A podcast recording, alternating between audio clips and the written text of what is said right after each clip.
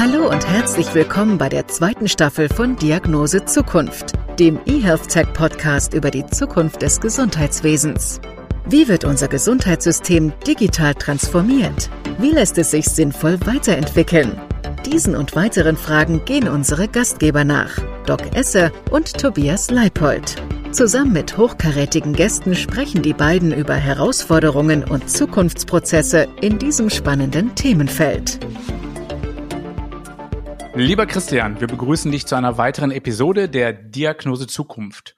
Du bist Managing Shareholder von Dihesis, einem Anbieter von 2D- und 3D-Pharmadruckern für Arzneimittel. Da bin ich jetzt echt mal gespannt, was ihr da so macht. Zuvor warst du im Vorstand von Doc Morris und hast einen großen Beitrag zum Erfolg des Unternehmens beigetragen.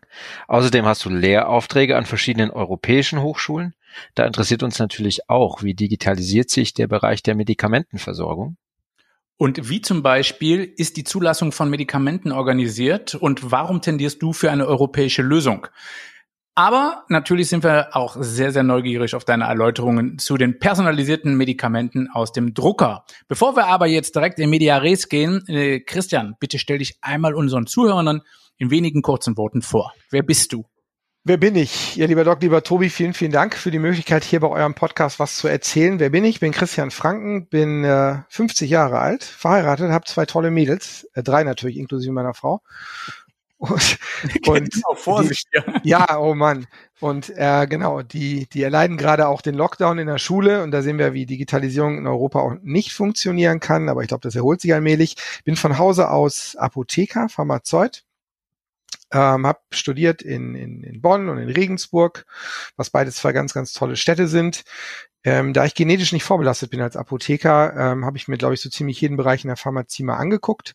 War zu Beginn die ersten zehn Jahre als Krankenhausapotheker tätig, habe da zum Schluss über vier Jahre die Apotheke des Uniklinikums in Düsseldorf geleitet, hatte die Ehre, das komplett die Apotheke neu bauen zu dürfen, in die Klinik wieder zu integrieren, viel Herstellung gemacht. Das war, war eine tolle Sache ähm, und hatte dann das Angebot vom Ralf Dinghaus, was der Gründer von Doc Morris ist, zu Doc Morris zu gehen, war da über 13 Jahre, war im Vorstand von Doc Morris, war Chefapotheker, habe da vor allen Dingen die Themen Pharmazie mit vorangetrieben, viele digitale Themen mit vorangetrieben. Aus dem äh, Zeitraum kennen Tobias und ich uns auch sehr gut. Hab an dem Thema ERX, äh, Marketplace, Patientenakte aktiv mitgearbeitet. Ähm, auch das ein oder andere Startup, was wir da zusammen mit anderen Firmen gegründet haben, verantwortlich begleitet. War, war eine ganz tolle Zeit. Ähm, bin dann in 2018, äh, also noch bevor ich Doc verlassen habe, mit de, unter anderem dem einem der Geschäftsführer der der Ratio Farm zusammengekommen und wir haben uns entschieden, das Thema, ähm, ja man nennt das pharmazeutisch additive Fertigungstechnologien, hört sich total spannend an, ist eigentlich nichts Neues, aber in Zusammenarbeit mit der Digitalisierung was extrem Neues, nämlich das Drucken von Arzneimitteln voranzubringen und zwar nicht nur für Deutschland, sondern eben auch komplett für die, für die weltweiten Märkte. Die Firma Dihesis haben wir gegründet, die gibt's jetzt seit 2018. Ähm, wir entwickeln gerade ganz fleißig Tinten und Filamente, kann ich ja gleich, vielleicht nochmal in Ruhe erzählen, warum man das eine und das andere braucht, wir entwickeln Drucker und Software und insgesamt vertreiben wir dann ein System aus Software, Druckern, Tinten für Apotheken äh, und die Ärzte, die das Ganze dann verordnen, können dann in Apotheken für ihre Patienten individuell Arzneimittel drucken und compounden lassen. Hochschultechnisch habe ich eigentlich nach der Hochschule nie aufgehört, habe äh, einige Lehraufträge, bin im Augenblick vor allen Dingen an der Maastricht University im Lehrstuhl für klinische Pharmakologie und Systemmedizin äh, beim Professor Harald Schmidt unterwegs, äh, bin auch noch in Basel unterwegs und in Jena unterwegs. Insofern ist das in aller Kürze das, was ich so bisher gemacht habe, wo ich herkomme, was mich umtreibt. Im Prinzip habe ich Spaß daran, Dinge zu verbessern und etwas Gutes durch was Besseres zu ersetzen, nennt man, glaube ich, Disruption. Also man muss ja sagen, andere schaffen das nicht in drei Leben. Quatsch. durcherzählt hast. Fangen wir mal vorne an. Ja, ähm, gerne. Die Hesis. Also ja. personalisierte Medizin durch den Einsatz von Druckern. Wie funktioniert das? Der Prozess ist so, der Arzt verordnet etwas für seinen Patienten. Sagen wir, du wärst, du bist der Doc und der Tobias ist der Patient. Der Tobias wäre jetzt irgendwie genauso groß, gut. wie er ist, jetzt aber schon. viermal so dick. Und ähm, er hätte irgendwie Bluthochdruck, viele andere Erkrankungen, metabolisches Syndrom, wie der Nicht-Fußgänger das dann nennt. Und ähm, er würde jetzt zu dir kommen, du würdest vielleicht eine Niereninsuffizienz feststellen bei ihm und so weiter und so fort. Tobi ist jetzt noch keine 60, sagen wir, er wäre 65, dann nimmt die Abnahme der Nierenfunktion allmählich zu. Viele Arzneimittel gehen über die Niere, kurz und gut, du musst die Arzneimittel anpassen. Und jetzt gibt es aber das Arzneimittel in der Dosierung, wie du es gerne hättest, gar nicht. Weil die gibt es von der Stange, die gibt es in fixen Dosierungen und fixen Zusammensetzungen. That's it. Du hättest aber gerne eine andere Dosierung. Mhm. Und jetzt können wir das gewährleisten. Wir können hingehen und können den Wirkstoff, den du für den Tobi vorsiehst, in der Dosierung drucken, wie Tobi das braucht. Individuell personalisiert, wenn wir die ganze Genetikkiste noch mitnehmen. Und das Tolle bei dieser Drucktechnologie ist, wir können das nicht nur mit einem Wirkstoff machen, wir können das mit vielen Wirkstoffen machen und wir können die auch noch zusammen in eine Tablette drucken, sodass am Ende aller Tage das Projekt das Ziel verfolgt, eine Tablette in der Dosis, die der Patient benötigt, mit allen Wirkstoffen, in einer Tablette einmal am Tag. Aber Okay, äh, ich meine, es klingt sensationell und es klingt natürlich auch verlockend, aber da würde ich mich natürlich fragen, mh, hm, manche Medikamente, die bedingen sich ja gegenseitig, äh, die sorgen für Wechselwirkungen, es gibt Nebenwirkungen. Mh, hm, wer prüft überhaupt, ob das so funktioniert? Äh, dürft ihr das? Also das sind ja alles so Dinge, die kommen mir als erstes in den Kopf. Ja, ganz viele Fragen. Und da gibt's noch tausend Fragen mehr, die uns aber nicht davon abgehalten haben, das trotzdem jetzt zu starten und zu beginnen. Die ersten Drucker werden jetzt auch in, äh, im Anfang Q2 ausgeliefert, sodass sie dann schon am Patienten sind. Corona ähm, spielt gerade ihr Spiel äh, so dass wir mit vielen Dingen, wo wir auch auf Behörden angewiesen sind, einfach im Augenblick langsamer sind, als wir das eigentlich gewollt hätten. Aber ich gehe davon aus, wir werden im Sommer diesen Jahres auch im weiteren stationären ambulanten Bereich am Patienten sein. Also so viel zum Thema. Viele Fragen sind beantwortet und wir legen los, wir machen. Das machen wir aber jetzt nicht ohne irgendwie Rückhalt und ohne, dass wir mit Behörden sprechen und Drucker abgenommen werden würden. Die müssen qualifiziert werden von Apotheken mit Behörden zusammen. Das ist alles im Paket mit drin. Das, das heißt, ähm, die sind, die sind auch richtig zugelassen und mit, mit, mit genau. Stempel und Siegel. Also alles, alles das, was, was wir haben müssen, de jure, damit so ein Drucker drucken darf, ja, haben wir dann. Vorher würden wir das gar nicht machen. Vorher würden wir das gar nicht machen. Rein rechtlich findet das alles im Rahmen der Rezeptur statt. Das ist, äh, so wie wir mittlerweile wissen, fast weltweit äh, zumindest in westlichen OECD-Staaten, auch in den östlichen, der, der Fall, sodass das de jure äh, gut funktionieren wird. Und jetzt machen wir Projekt für Projekt. Aber du hast ja gefragt, wie es funktioniert. Du verordnest das. Die Verordnung geht dann in vielen Ländern schon digital. In Deutschland starten wir da gerade mit, feiern das als gigantisch. Ihr arbeitet dran, so ist es. Er geht dann, geht dann in die Apotheke und der Apotheker überprüft das Ganze dann. Logischerweise, das muss er tun. Gibt es Wechselwirkungen, die beachtet werden müssen? Das muss der Arzt im Prinzip ja auch prüfen. Wenn diese Checks, diese, ich sag mal, pharmakologischen Checks gemacht sind, dann läuft das Ganze in den Drucker und der Drucker druckt dann die Tablette für den speziellen Patienten, für den Zeitraum, wo du, Doc, das für den Tobi vorsiehst. Und dann bekommt er das von der Apotheke ausgehändigt und kann dann die Tabletten, so wie du es ihm sagst, einnehmen. Du kannst dann wunderbar messen, äh, was das Outcome ist und kannst dann auch Dosierungen adaptieren, Wirkstoffe adaptieren, Kombinationen adaptieren, so wie du es für richtig hältst. Da gibt es jetzt natürlich Indikationen, also Erkrankungsgebiete, da macht das top Sinn zum Beispiel bei Morbus Parkinson, ja, wo Mediziner, Neurologen ganz häufig hingehen, die Dosierung ändern müssen, On-Off-Phänomen, Fluktuation als Beispiel genannt, wo sie auch Kombinationen von Arzneistoffen ändern müssen ähm, und wo sie es mit Patienten zu tun haben, der motorisch auch nicht mehr richtig äh, fit ist. Und da macht es natürlich Sinn, hier Arzneimittel zu drucken. Es macht immer dann Sinn, wenn ich eine echt enge therapeutische Breite habe. Und für all die, die mit dem Thema enge therapeutische Breite nicht viel anfangen können, das ist ein richtiger Terminus technicus, die Lücke zwischen der Wirkung, die ich haben will und der unerwünschten Wirkung, also da, wo es giftig wird, die ist hier echt nicht groß. Das heißt, ich muss genau adaptieren und das kann auch von Patient zu Patient echt variieren. Und je älter die Patienten werden, auch die Organfunktionen abnehmen, desto genauer muss ich hier eigentlich werden. Also das Ziel ist hier wirklich eine maßgeschneiderte Therapie, Pharmakotherapie vom Arzt für den Patienten, gedruckt vom Apotheker. Kann ich mir das, das so vorstellen, Christian? Es ist ja, guck mal, wenn ich, wenn ich mir zum Teil angucke, die Medikamentenschachteln, die man so überall sieht, mit zwölf, dreizehn Medikamenten drin und äh, ganz viele bunte Farben, äh, gehört das dann der, der Vergangenheit an und du kannst die Dinge in einer kombinieren? Ja, Tobi, das, ähm, jetzt bin ich ein bisschen ruhig, eher ungewöhnlich. Ähm, gehört das dann der Vergangenheit an? Ich, ich würde die Frage gerne so beantworten wollen, wie wir starten und was die Vision, das Szenario ist. Mhm. es macht ja überhaupt gar keinen Sinn, aktuell Ibuprofen zu verdrucken. Große therapeutische Breite, gut, bei, bei einer Niereninsuffizienz musst du aufpassen, kannst aber auf andere Wirkstoffe wie Paracetamol möglicherweise oder ähm, ja, Novalgin, Novaminsulfon umsteigen. Also es gibt Wirkstoffe, da macht das top Sinn und es gibt Wirkstoffe, da macht das eher weniger Sinn, weil sie eine gigantische therapeutische Breite haben ähm, und eine Individualisierung nicht unbedingt Sinn macht. Die würde ich erst dann im Druckmechanismus sehen, unter unserem Scope sehen, wenn man eh sehr weit ist und sehr, sehr viel verdruckt. Womit wir anfangen, sind ähm, die Arzneistoffe, wo der medizinische Nutzen sehr, sehr groß ist. Das heißt, wir starten immer mit Arzt und Apotheker und suchen uns Projekte, Pilotprojekte, Leuchtturmprojekte, wo wir erstens zeigen können, dass es bei dieser Indikation in diesem Setting absolut sinnhaft ist. Da kann ich auch gerne gleich ein paar nennen. Ähm, und, und messen dann auch alles, skalieren das dann Stück für Stück hoch. Was wir nicht erleben wollen und ich hoffe auch nicht erleben werden, ist, dass wir sehen, dass es medizinisch nicht funktioniert, dass es für den Patienten keinen Sinn macht, dass es pharmazeutisch keinen Sinn macht und am Ende auch die Effizienz nicht kommt. Das glaube ich aber auch alles nicht. Was ich glaube ist, was wir sehen werden, und wir werden parallel jedes Projekt durchmessen, ist, dass die Adherenz steigt, also die Therapietreue mhm. dass die Nebenwirkungen nachlassen werden, weil die Medikation viel präziser ist, dass die Adherenz, die Compliance, also die Therapietreue zunehmen wird, weil die komplexen Therapieschemata entfallen.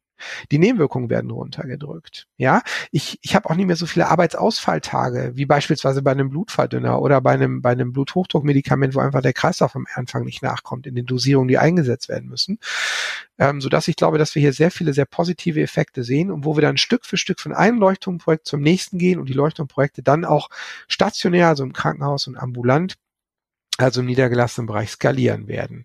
Und so gehen wir von, von Projekt mit hohem Medical Need zu, zu anderen Standorten und werden das da versuchen dann zu skalieren. Im Übrigen auch nicht nur in Deutschland. Wir haben jetzt schon Projekte, fast zwei Handvoll Projekte, die gezeichnet sind, die wir gerade entwickeln, wo wir Tinten, Filamente, Software, die Druckerköpfe fertig machen. In mehreren Ländern, wo wir auch teilweise bis zu vier Wirkstoffe entwickeln, die dann in eine Tablette reingedruckt werden. wir müssen uns vorstellen, in Deutschland gibt es gar keine Tablette auf dem Markt, wo vier Arzneistoffe drin sind. Hier wissen wir aber von den Behörden, die auch, wo, wo Länder finanzieren das teilweise mit, ja, also auch, auch die Regulation im, am Ende des Tages, ähm, von denen wir wissen, dass sie genau in diese Richtung gehen wollen, auch, auch sehen, dass das dank der Technologie ohnehin kommt. Daher, um deine Frage zu beantworten, gehört das dann der Vergangenheit an? Ähm, wir werden ja nicht zu Beginn 100 Prozent des Marktes ersetzen, substituieren. Das, das kann ja auch nicht Sinn der Sache sein, sondern wir gehen von Projekt zu Projekt und von Indikation zu Indikation und messen den Erfolg und werden uns dann ähm, weiter skalieren und weiterhangeln.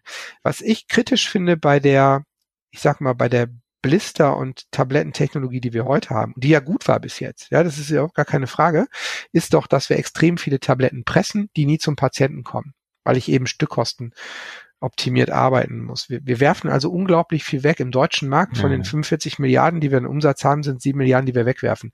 Das Verhältnis ist bei anderen Ländern ähnlich. Äh, also es klingt ja super spannend, aber das setzt ja auch voraus, dass wir Ärzte uns deutlich besser mit der Pharmakologie von diversen Medikamenten auskennen und auch auseinandersetzen müssen. Ähm, so momentan aus eigener Erfahrung weiß ich, wie dankbar ich auch schon mal bin, dass es eben Standardkombinationen gibt, dass es Standarddosierungen gibt, die man dann eben abruft. Wobei ich dir natürlich recht gebe, ähm, es gibt eben ein großes Patientenklientel, was sich dann auch erstmal an diese Dosierung gewöhnen muss. Aber was denkst du, wie wir Ärzte uns da umstellen müssen? Also ich setze auf dich, aber der, nee, ganz, ja natürlich, auch im Ernst. Aber der, der Punkt ist der, der ist vollkommen fair. Ähm, und ich war auch, als ich losgelaufen bin und die ersten Gespräche mit Medizinern geführt habe, durchaus mir gar nicht im Sicheren, wie deine Kolleginnen und Kollegen da reagieren werden. Mhm. Ich habe bis heute unglaublich viele Gespräche geführt. Ich habe sie auch echt nicht gezählt. Aber eins kann ich dir sagen, ich habe bei keinem Mediziner in irgendeiner Art und Weise gehört, das ist jetzt aber eine doofe Idee. Mhm. Überhaupt nicht. Null. Null. Und dann kommt aber natürlich schon die Frage, du, du darfst uns jetzt auch nicht überfordern. Und wir haben auch aus der Politik ganz klar den Hinweis erhalten, das ist schon eine dicke Innovation, die ihr davor habt. Man darf auch nicht nur sehen, dass hier geht's ja nicht nur um Drucker. Ne? Hier geht's ja, wie du das eben zu Recht gesagt hast, um das gesamte System. Ja, und die Mediziner haben natürlich auch schon extrem hohes Interesse daran, zu erarbeiten, zu evaluieren, wie diese Dosierungsrichtlinien dann sein können. Für vieles haben wir das schon. Also in jeder Vorort-Software beim Arzt, im Arztinformationssystem, ist im Hintergrund die Cockcroft Gold. Also äh, irgendwie zwei tolle Menschen, die eine Gleichung errechnet haben, wie. Arzneistoffe mhm. dosiert werden müssen, wenn nun mal die Niere insuffizient ist und man nur noch tröpfelt. Und das gibt schon. Es gibt halt nicht das passende Medikament da drauf. Ähm, es gibt unglaublich viele Forschungsansätze in Deutschland, dass man sagt, ich möchte viel mehr, man nennt es dann therapeutisches Drug Monitoring haben, also den, den Plasmaspiegel von Arzneimitteln zu messen in der Routine, um eine exakte Dosierung zu bekommen. Und genau das werden wir am Anfang machen. Wir werden also hingehen und werden genau ähm, das messen, was an Outcome und Output passiert, um dann hier Richtlinien, Handlungsempfehlungen denjenigen an die Hand zu nehmen, die das dann später in der Routine tun werden. Und eben das ist uns auch wichtig, wenn ich sage, wir machen am Anfang Schwerpunktprojekte, Leuchtturmprojekte. Das machen wir natürlich mit Medizinerinnen, Medizinern, die sich top in ihrem Gebiet auskennen und auch um die Belange wissen, die einen einschränken, wenn ich hier mit Standarddosierungen arbeite und die eben das auch variieren wollen. Das Wichtige ist dabei, und Tobi, die Frage hattest du vorhin auch gestellt, ich bewege mich hier immer im zugelassenen Bereich. Wir werden keine Dosierung nehmen, die außerhalb des zugelassenen mhm. Bereichs sind, sondern wir nehmen genau diese Zwischenstufen von bis Milligramm. Mhm.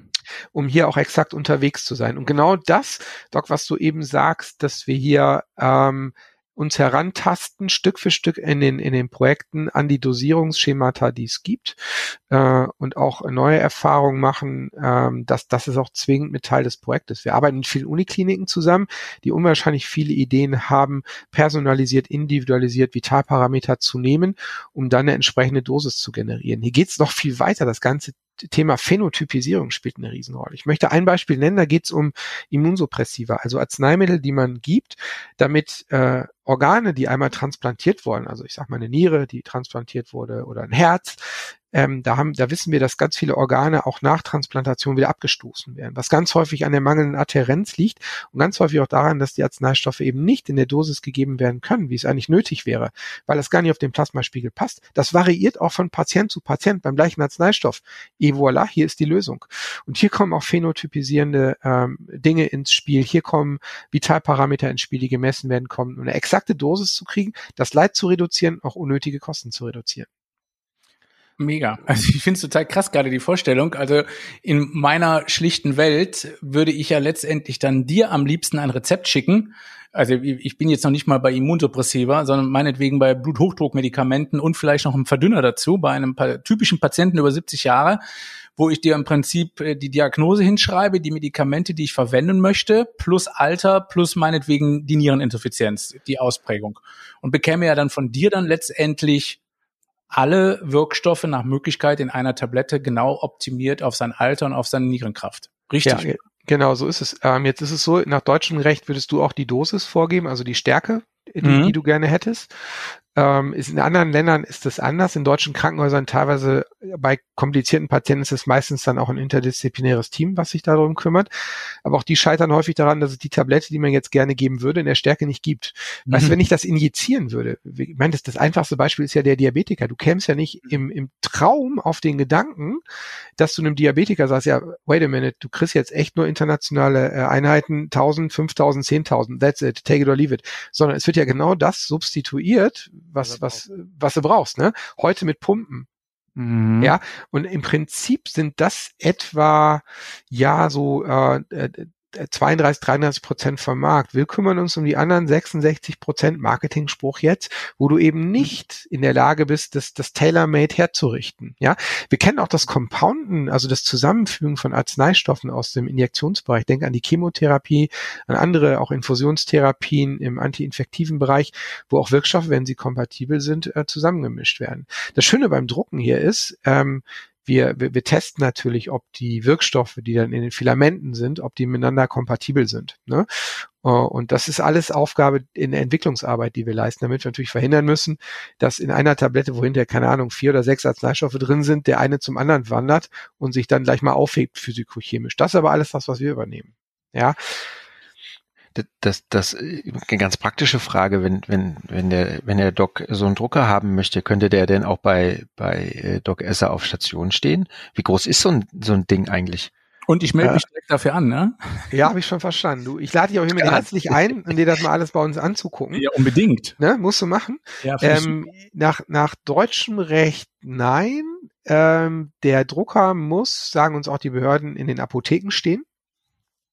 Äh, das heißt, hier wäre es dann die Klinikapotheke oder die klinikversorgende Apotheke, äh, wo das der Fall ist. Ähm, ja, ich, super. Ne, genau, da würde der dann stehen. Ähm, da werden die auch jetzt am Anfang in Deutschland stehen. Wir haben aktuell kein Projekt, ich muss kurz überlegen, auch global, wo er nicht in der Apotheke stünde. Das, das gibt der Rechtsrahmen im Augenblick vor. Finde ich aber auch vollkommen in Ordnung, weil letztendlich sind das dann auch die pharmazeutischen Profis und die, die dann auch nochmal das Ganze checken, was dahinter ist. Im Prinzip so wie heute auch. Nur, dass sie jetzt eben auch sagen können, eh voilà, wir haben die Kombi, die wir brauchen, wir haben die Dosis, die wir brauchen und jetzt wird gedruckt, dann wird es an den Doc Esser geliefert. Mhm. Sag mal, hm, wie ist denn die Möglichkeit, das Produkt mit anderen digitalen Tools zu kombinieren? Also jetzt hier beispielsweise auf Tobias bezogen, E-Rezept oder Patientenakte digital. Ja. Was denkst du, wie lassen sich da auch die Verbindungen künftig weiterentwickeln? Ja, das ist, das ist eine Steilvorlage. Ich habe mit Tobi auch schon äh, das ein oder andere Mal äh, intensiv drüber gesprochen. Und wir sehen das, wenn wir mit anderen Ländern sprechen. Äh, ich habe gerade eine sehr vielversprechende äh, Diskussion in Dänemark. Und Dänemark ist für mich eins der, der Musterbeispiele für Digitalisierung im Gesundheitswesen. Ähm, das ist ein sehr höfliches Volk und die sagen auch nichts Böses, wenn sie nach Deutschland gucken, aber die sind natürlich, die haben den Loop rund, ne? Also die sind durchdigitalisiert. Was sie noch nicht komplett haben, ist beispielsweise Wearables im, im Loop, weil da fehlt die Validierung noch dahinter, aber das wird irgendwann kommen. Und die sagen mir am Telefon, kann ich deinen Drucker komplett in mein digitales System hängen? Antwort ja, will ich auch, ne? Weil ich will ja, dass der, dass, dass wir möglichst schnittstellenfrei unterwegs sind. Und hier meine ich erstmal die Schnittstelle digital analog. Es ist ja schon pervers, dass du ein Rezept ausstellst, das jagst du aus deiner Software in den Drucker. Der, der Drucker druckt es aus, gibt es beispielsweise mir in die Hand und ich renne dann in die Apotheke, die scannen das wieder ein. Stimmt. Ne? Und dann geht das in die Warenwirtschaft und dann poltert hinter mir ein Automat, dann gibt es eine Tablette und der Datensatz geht dann digital zum Rechenzentrum, muss aber abgeholt werden, weil ohne dass das Rezept physisch bei der Krankenkasse vorgeht, ist das Ganze illegal. Das ist ja Status quo in Deutschland. Da du das Gefühl, wir haben sonst nichts zu tun und langweilen uns und deswegen so ein Prozess. In anderen Ländern ist das nicht so. Aber was ich natürlich will, ist, ich möchte möglichst viele Daten sehen, haben für dich als Arzt, damit du natürlich aus einer Masse an Daten die optimale Dosis schöpfen kannst. Also das Thema Dosis-Wirkungsbeziehung ist hier ein extrem zentrales und das schärfe ich natürlich, je mehr Daten ich habe. Je mehr Data Input ich habe, je intelligenter ich das auswerte, in Klammern äh, AI, äh, desto besser. Und da ist natürlich nicht das elektronische Rezept super wichtig, weil es einfach hocheffizient und viel sicherer ist als das, was wir im Augenblick haben der, der Zugriff auf eine elektronische Patientenakte, ich sag mal, der Datenaustausch ist natürlich auch top relevant, wenn der Patient dem, das zustimmt. Also das muss schon sein, weil ich dann natürlich auch an Daten komme, die dir helfen, die Dosis zu optimieren. Und mit dem Ergebnis, was du hast, wenn der Patient eine Tailor-Made-Tablette nimmt, hast du natürlich ein Feedback, sodass du longitudinal über einen optimalen Datensatz verfügst. Skalier das rauf, hast du sehr schnell einen sehr extrem wichtigen Datensatz, um eine optimierte Pharmakotherapie am Patienten durchzuführen das ist, das ist super wichtig. Wichtig ist mir auch, dass ich nicht erst einen Anruf aus der Apotheke haben möchte, fragen, pass mal auf, die Kartusche ist hier alle. Mhm. Will ich nicht. Ich möchte schon auch über eine Plattform sehen, dass das Ding morgen leer läuft und bevor das leer läuft, hat er eine neue da. Ich will das Ding ja möglichst störungsfrei haben und ich möchte auch die Wartung remote haben. Ja, ich möchte schon, dass, dass, dass, dass da nicht immer einer rausfahren muss, sondern das muss, da wird's, natürlich wird es da irgendwann Störungen geben. Das ist ein, das ist ein, das ist ein Drucker, ja. So, ich möchte das Ding, dass, dass es so sicher wie irgend möglich ist. Ähm, und deswegen ist hier das Thema Digitalisierung für uns als Company auch extrem relevant, ja. Deswegen sagen wir auch, wir, wir verkaufen keine Drucker, sondern wir verkaufen das System aus Druckern, Tinten, Filamenten, Tinten 2D, Filamente 3D und Software. Das ist top notwendig. Und je mehr Digitalisierung drumherum, desto besser. Sag mal, äh, Christian, das jetzt, den, den Doc haben wir ja schon mal begeistert. Äh, reagieren denn alle so freudig oder zum Beispiel jetzt, äh, wie reagiert denn zum Beispiel die Pharmaindustrie auf so, so eine Innovation oder warum haben die das eigentlich bis jetzt noch nicht gemacht? Warum hat die Pharmaindustrie das bis jetzt noch nicht gemacht? Der und reagieren die freudig oder nicht. Es, ähm, es, wir sind es brauchte nicht, scheinbar erst euch, das ist doch gut. genau, jetzt sind wir nicht die einzigen. Ne? Es, es gibt in, in England eine Firma, die heißt FabRx, es gibt die Multiply Labs in Kalifornien, es gibt in, in China ein paar Unternehmen, da weiß man nie so genau, wie weit die sind, ob das stimmt, was die da machen oder auch nicht. Ähm, und Pharma denkt da schon dran. Wir, wir sprechen viel mit Pharma und ähm, meine, meine Kollegen, meine Kompagnons kommen ja klassisch aus Pharma und die sind da auch extrem gut vernetzt. So, wir sprechen auch viel mit Pharma und das, was ich sagen kann, ist, dass wir da gar nicht so sehr als der Feind wahrgenommen werden. Ich glaube, das wäre auch nicht richtig.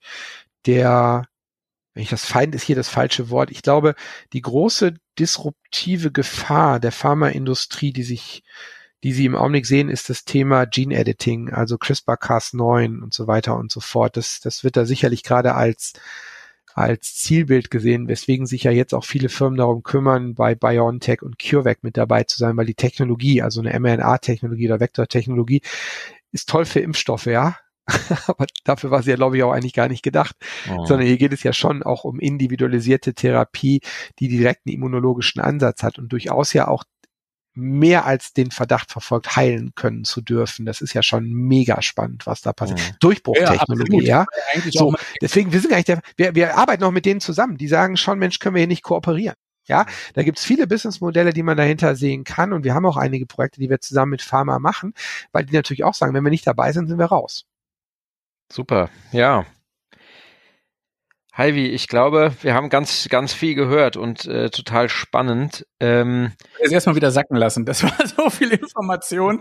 äh, also die, die, die Vorstellung, ähm, so therapieren zu können, finde ich super gut. Äh, da gebe ich äh, dir, Christian, völlig recht, dass wir tatsächlich leider viele Patienten über einen Kamm scheren müssen, weil es eben die individuellen Dosierungen gar nicht gibt, wie man sie eigentlich bräuchte. Ich habe jetzt gerade überlegt, auch in der Antikörpertherapie äh, bei Asthma oder auch äh, in den ganzen sehr diffizilen ähm, Antikörpertherapien bei diversen Krebserkrankungen wäre das ja auch vom Vorteil. Ähm, Nichtsdestotrotz könnte ich mir natürlich vorstellen, dass Pharmafirmen, auch wenn du gerade gesagt hast, sie werden mit aufspringen müssen, weil sonst der Zug einfach vorbei oder abgefahren ist, das Ganze eher kritisch sehen, weil ja dadurch ja eben doch ähm, durch diese Individualisierung ähm, äh, ähm, verhindert wird, dass eben überflüssig Medikamente produziert werden. Oder vertue ich mich da? Ja, wobei die Diskussion, die ist, dies ist eine absolut faire. Ähm, Pharma produziert ja deswegen auch so viele Tabletten, weil die Erstattungssysteme so sind, wie sie sind. Mhm. Ähm, und es gibt durchaus ja schon seit längerer Zeit die Diskussion, ob man nicht insbesondere auch im Rahmen der Digitalisierung Stück für Stück auch Erstattungssysteme verändern muss. Die habt ihr bei den Ärzten ja auch. Also ich weiß ja aus meinem medizinischen Freundeskreis, ähm, bin, bin, das darf ich das gar nicht sagen. Also ist egal, ich bin mit, bin ein paar echt richtig gut befreundet und die ärgern sich hin und wieder natürlich schon, dass, äh, dass die Leistung, die man erbringt, nicht unbedingt qualitätsassoziiert honoriert wird. Das stimmt allerdings. Total akademisch ausgedrückt. Ja. Und die, die, die, die, die Frage muss ja erlaubt sein, ob das für alle Ewigkeiten so sein muss. Und wir führen auch viele Gespräche mit, mit Kostenträgern, mit Krankenversicherungen. Und zwar sowohl im GKV-Bereich wie auch im PKV-Bereich. Und die werfen diese Frage ja auch auf. Die sagen ja auch, das wird ja, ist ja nicht für die Ewigkeit, was jetzt passiert. Und wir bezahlen ja im Prinzip auch alles das an Ineffizienz mit, was drin ist. Also die ganzen Tabletten, die weggeworfen werden, die ganzen überflüssigen Arztbesuche, wo du ja auch sagst, der muss jetzt echt auch nicht sein, weil ich muss hier eine Nebenwirkung gruppieren, die Pharmakon bedingt ist. Ich kann aber nichts ändern. Ja, ich muss ein anderes Arzneimittel verschreiben, damit der blöde Husten weggeht oder der Durchfall oder sonst was oder die Verstopfung. Ähm, die ganzen Krankenhausaufenthalte, wo wir massig haben. Wir haben massig Krankenhausaufenthalte wegen einer inadäquaten Pharmakotherapie. Wir haben massive Todesfälle im Jahr durch eine inadäquate Pharmakotherapie. Irgendwie ein Tabuthema, spricht keiner drüber. Das heißt, hier werden ja auch ganz viele Kosten generiert, die dann so nicht mehr anfallen. Damit sind wir eindeutig in der Fragestellung, wie wir in Zukunft Leistungen im Gesundheitswesen erstatten wollen. Da bin jetzt nicht ich derjenige, der sagt, ich habe die Lösung, Freunde, so sieht's aus. Aber ich glaube, dass die Technologie, die wir haben, dass auch die äh, Therapeutika, die jetzt auf den Markt kommen werden, dass wir hier nicht nur die Diskussion haben, wie teuer sind die in Zukunft, die Diskussion haben wir ja schon, der berühmte Novartis-Fall, sondern wie wird Leistung in Zukunft auch honoriert und unsere Technologie fällt hier genau rein. Natürlich ist eine gedruckte Tablette, die kostet keinen Cent, aber meine Meinung ist auch, wenn ich eine Vollkostenrechnung mache, kostet die Tablette, die ich heute, äh, die die, die, die Krankenversicherung heute bezahlt, die kostet auch keinen Cent, sie zahlen halt nur einen Cent dafür. Mhm. Ja, Deswegen denke ich, diese Diskussion wird angestoßen und die finde ich auch richtig wichtig und die muss jetzt auch kommen. Ich glaube einfach, dass wir hier einen größeren Ansatz bräuchten. Wir brauchen viel mehr Diagnostik, weil ich glaube, wenn die Lebensqualität steigt, wenn die Arbeitsfähigkeit des Patienten steigt, ist es für das Sozialsystem nicht wirklich schlecht und damit auch für den Beitrag der Patienten, den sie in die Krankenversicherungssysteme weltweit äh, liefern. Und ähm, daher hängen diese Fragestellungen unmittelbar miteinander zusammen. Und das weiß Pharma doch auch. Die wissen auch, dass wir hier in der letzten Stufe sind, wo ich das noch cashen kann. Die Frage ist doch in Zukunft, was wird in Zukunft honoriert? wo werde ich in Zukunft meine Forschung drauf fokussieren und wie möchte ich eine Erstattung dahinter haben? Die Fragestellung, diese Diskussion hat ja schon lange begonnen und das, was wir tun, ist letzten Endes nur ein weiteres Projekt, was genau in diese Richtung zielt. Daher habe ich die Diskussion mit Pharma eigentlich selten, äh, seid ihr ein Riesenkonkurrent, sondern eher können wir hier kooperieren, können wir Technologien hier mit aufnehmen, können wir gemeinsam Projekte starten, bei welchen Wirkstoffen macht es Sinn und bei welchen auch nicht. Christian. Ja. Kurz vor Schluss nachdem du so viel über Digitalisierung jetzt geredet hast, und ich muss sagen, du hast noch mehr Output als ich, was ich wirklich witzig finde, ähm, jetzt noch eine letzte analoge Gewohnheit, die du wirklich hast und die du frönst und die sich definitiv niemals digitalisieren lassen wird. Frage, also Antwort eins, ich lese echt immer noch gerne analog, aber das lässt sich natürlich digitalisieren. Keine Ahnung, ich, ich liebe so ein Buch in der Hand, aber das lässt sich selbstverständlich mhm. digitalisieren. Teil zwei, ich mache total gern Musik.